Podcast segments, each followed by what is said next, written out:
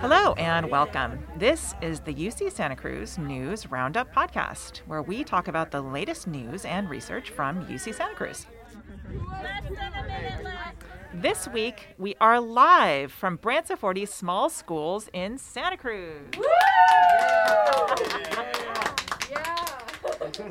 We're here with bright, quizzical high school students who are learning about podcasting and how to use it as a communication tool.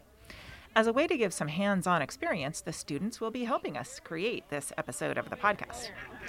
In this episode, we'll be talking about Fall Move In, a new genomics center, educational equity, the first ever downtown day, and much more. My name is Kendall Keeper, and I'm in 11th grade. We're coming to you from the Branciforte Small Schools campus, located on the old Branciforte Elementary School site in Santa Cruz, built in 1914. Our class is part of Alternative Family Education School. Thank you for that great introduction, Kendall. We'll be hearing from more of your classmates later in the podcast.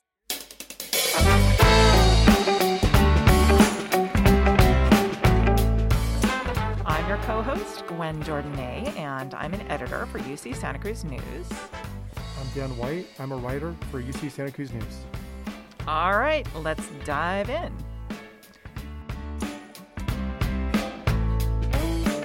It may have been overcast on move in day this year, but nothing could dampen the high spirits on campus that day after students have been away for a year and a half, which I can't believe it's been that long, Dan. Can you? It's you know that's that is a long while to be away from your your college campus. Yeah, you're you're home away from home. Um, and yeah, it was. It, we had the traditional marine layer of Santa Cruz that day, but it was kind of joyous on campus. I was up helping people park, and um, people were just excited to be there. Students started moving into their dorms and spots on campus late last month in advance of the fall quarter. And it was wonderful to see the life and the vibrancy like trickling back after so long. I was seeing cars like stuffed, you know, stuffed to the, the windows with belongings and they were lining up um, you know, all the way down Hagar, uh, you know, as, as cows were like grazing peacefully along the side of the road in the East Meadow. And also, they were, I, am sure they were lining up on the way into the Performing Arts Center area, because um, that was another parking lot check in spot. And at the colleges, when I went up there, I, it was just full of yellow moving carts filled with all their boxes and their bags and their suitcases and blankies, and of course there were like fluffy fringe covered pillows. Yeah, I'm not surprised that there was all this stuff and the material culture they brought because they were away from the campus, and some yeah. who had started out at UCSC were doing so.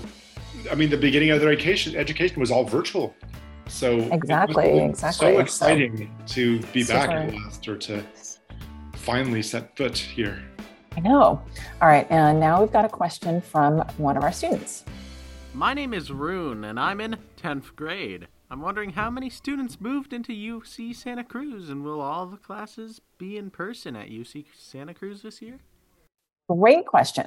UC Santa Cruz welcomed, welcomed almost 6,100 new students for the fall 2021 quarter.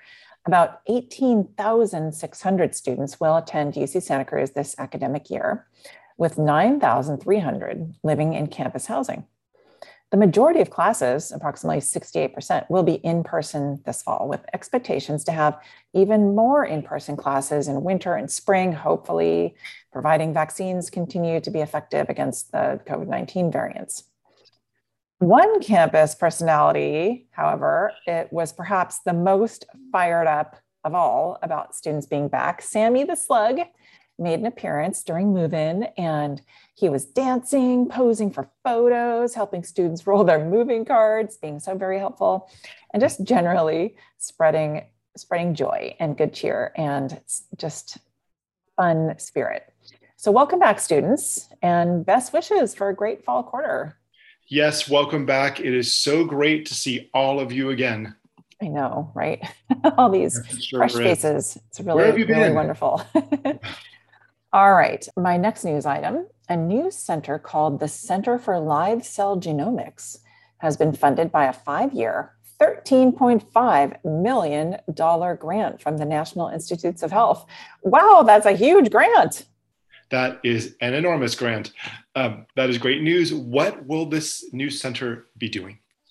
Okay, it'll bring together researchers at the UC Santa Cruz Genomics Institute to develop new methods and experimental platforms for biomedical research using live cells and tissues. The center will use this new biotechnology to study diseases related to the development of the nervous system and cancer. Dan, so as you know, the UC Santa Cruz has built an international reputation as a leader in bioinformatics and genomics, working at the forefront of efforts to use genomics in precision medicine and biomedical research. With this new center, the Genomics Institute is spearheading transformational innovations in experimental platform design for large scale, long term genomic studies of disease processes in living cells and complex tissues. Advanced methods for growing three dimensional cultures of human cells and tissues in the lab will be combined with these so called lab on a chip technologies and connected to the internet to create inexpen- an inexpensive and scalable system with internet based remote control and analysis capabilities.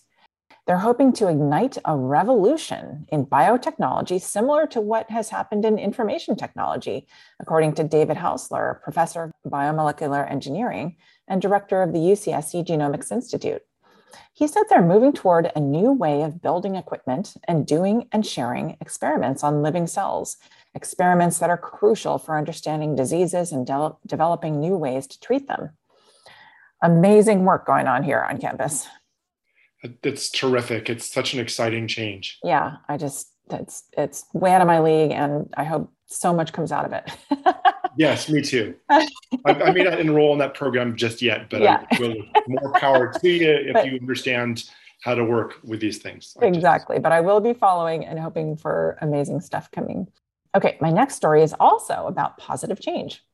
Seeking educational equity, UC Santa Cruz is launching a bunch of new programs to support the success of Latinx, low income, first generation, and underrepresented students and prepare them for rewarding careers once they graduate.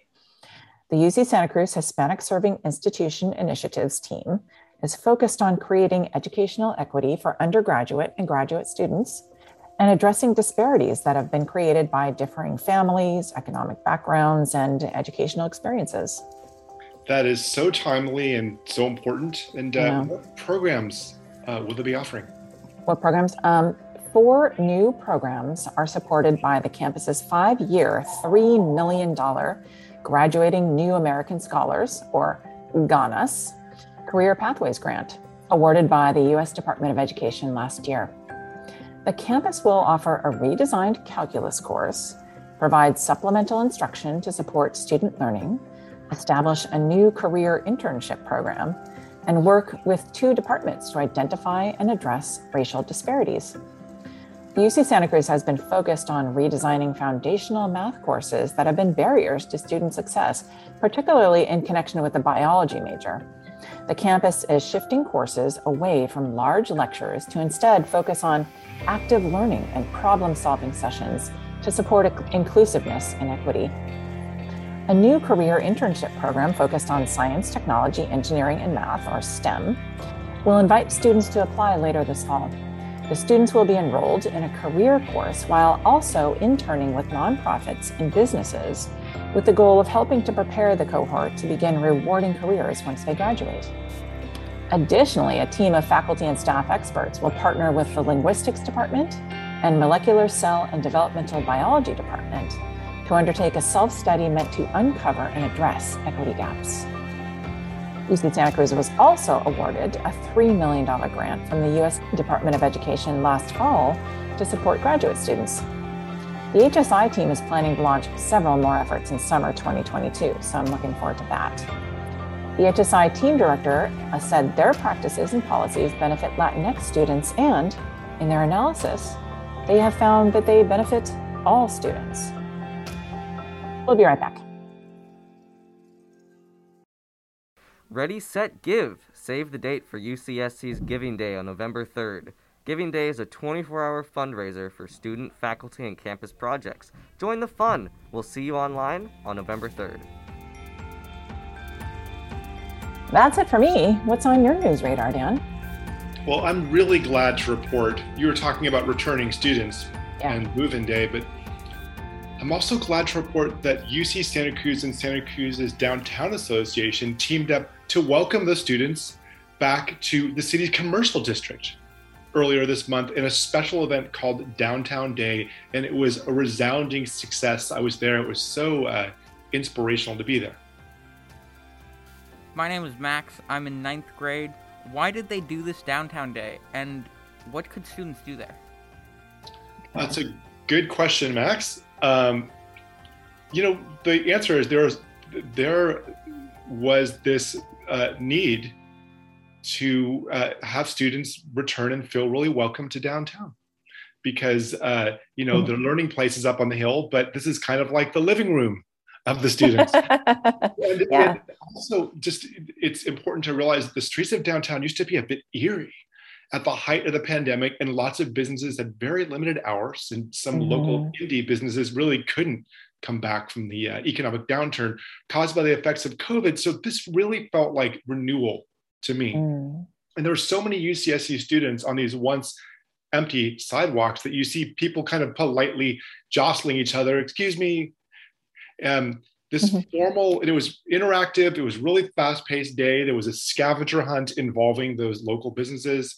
There mm-hmm. were street performances by student groups. Uh, I saw the uh, the Cloud Nine a cappella concert right on oh, the street. So good. Great. They were so good. And there was a free screening of Jordan Peele's very scary horror movie, Us, oh the Santa Cruz Cinema. Uh, that's the one where the the uh, the tethered are coming to get you your your, your oh my God. alternate self. So it was really scary. Too scary. Too scary yeah. for me. I saw that at the little Scotts Valley Theater, and I think I was hiding under my seat. Now the Peele's movie, by the way, it was filmed in several locations in Santa Cruz, ruining Santa Cruz for us. Thanks, yeah. including the beach boardwalk, which is just I don't know, that can be a little bit just sort of horror movie esque anyway, because right. some of the Lost Boys stuff was filmed yeah, there. Yeah, yeah. That's so it was really, it was really something, Gwen. It was really, it was great. Oh, that sounds amazing. I, I, I couldn't make it out, but um, so paint a picture for all our podcast listeners out there and me even. What was it like to see the students filling the streets and wandering around downtown? You know, it really looked like a big old laid back party. The weather was perfect. You mentioned the marine layer, but that had gone away. It was sunny and breezy, and as a long-time Santa Cruzan, I can tell you it was just fun to watch students discover a place that I just know really well.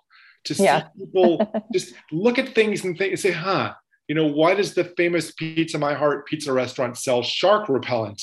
And then you realize it's a habanero, very delicious sauce that you put on the pizza. You, you probably wouldn't be able to repel a shark. I guess you could hit the shark with a, you know, if they were biting you, you could clock them with it. And why is there a store that has so much Alice in Wonderland stuff? And why are there so many exuberant street performers, including the guy you might have seen Gwen outside of Bookshop Santa Cruz, whose big thing is he balances a banana on his nose, and oh. and the enthusiasm was great. there was a kiosk handing out the maps and clues for the scavenger hunt, and when I was there, there were 50 people lined up for that and you you can't fake that kind of enthusiasm and participation. I thought i felt like it was pretty heartening. Oh that's so awesome that there were so many people there and everyone was having a great time. And I, I can imagine the downtown merchants must have been happy to see all the young people coming back to town. That is so true gwen because I, I talked to several merchants including uh, andrew george. He works as the prepared foods manager for the new leaf community market the one that's in downtown santa cruz and he was standing there just watching the crowds of students and looking like he could hardly believe it, like it was this mm-hmm. dream coming true to see the downtown wake up again and be busy. And I interviewed him, and he said that he was watching the crowds and just thinking to himself, look at all these people. I'm amazed, frankly. Uh, Andrew moved to Santa Cruz at the height of the pandemic, and he told me it was mostly a ghost town. Now it's so vibrant and full of people. He said, I even saw a protest, a walk against climate change. Now, awesome. um, another hot spot to think about that has been offline for a little while, but is now back with us is the wonderful Seymour Marine Discovery Center that has reopened this month, October. uh, a lot of parents, and Gwen, I'm sure you feel the same way. We parents have a lot of affection for the Seymour Marine Discovery Center because it's this lovely little sort of self contained museum and interpretive center, gorgeous views of the Monterey Sanctuary, give students mm. literally a hands on look at, at that incredible sanctuary and all the animals, all the fish and you know the plants out there. There are little touch tanks and a place where kids can pet a swell shark. uh, a swell shark is a very docile shark. Alas, uh, COVID uh, forced the staff to shut the doors for quite a while, but it's it's so good that there is now this triumphal reopening. My name is SB. I am in 11th grade. What can visitors do at the Seymour Center? Uh, that's a really good question. There's a lot to do, actually. It's a small place, but it packs a punch. I think it's just, it's one of those places where I can imagine kind of someone starting their trajectory of being a scientist because you can experience the thrill of scientific discovery within the walls of the Seymour. As I mentioned, touch tanks where you could feel the squishy anemones and mm-hmm. you can reserve a behind the scenes tour. I've taken several of those where you see uh, sea lions uh, that are hanging out and it gives you a quick immersion into the mysteries of uh, a bay that some scientists have called the Serengeti of the sea because it has so much wildlife and you get to learn about research conducted right there nearby at the Long Marine Laboratory. And of course, as I said, as you're learning all this, you see that beautiful ocean mm, right out there yes. in, in front of you. And so it's back. A brand new, there's brand new stuff. Uh, there's just there's just uh, a lot to enjoy and a lot to see.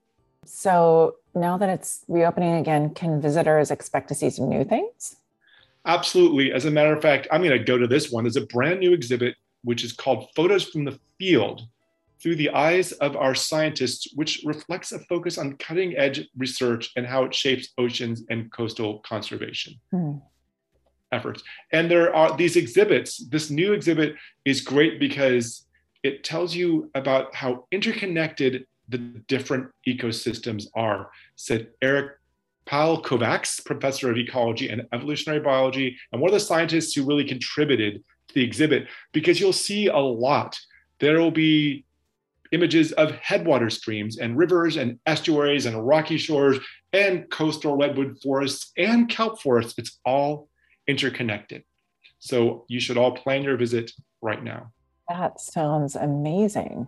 You know, it really is. And what I like about it is there are certain amazing museums, Gwen, where you go there, but it's almost frustrating because you feel like you can't scratch the surface. Like you go to the Metropolitan Museum of Art in, in New York City and you just feel cheated no matter how long you stay there because it's so huge. But the Seymour Center, you can do the museum. You can go in there and see the little jellyfish, and you can pet the shark, and you could see the statues of elephant seals and look at the amazing view. And then and then uh, it's sort of a self-contained experience. You can then move on to the rest of your day, and you feel like, hey, I have done the Seymour.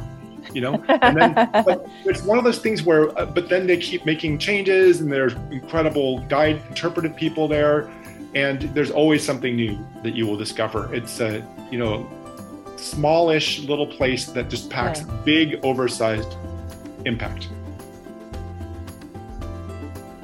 Okay, that's it for this time. My name's Naomi and I'm in ninth grade. It was good having you with us as we learned about podcasting and had some fun trying out recording. My name is Lou and I'm in 12th grade. Gwen and Dan will bring you all the latest UCSC news next time, and who knows, maybe we'll have our own podcast soon.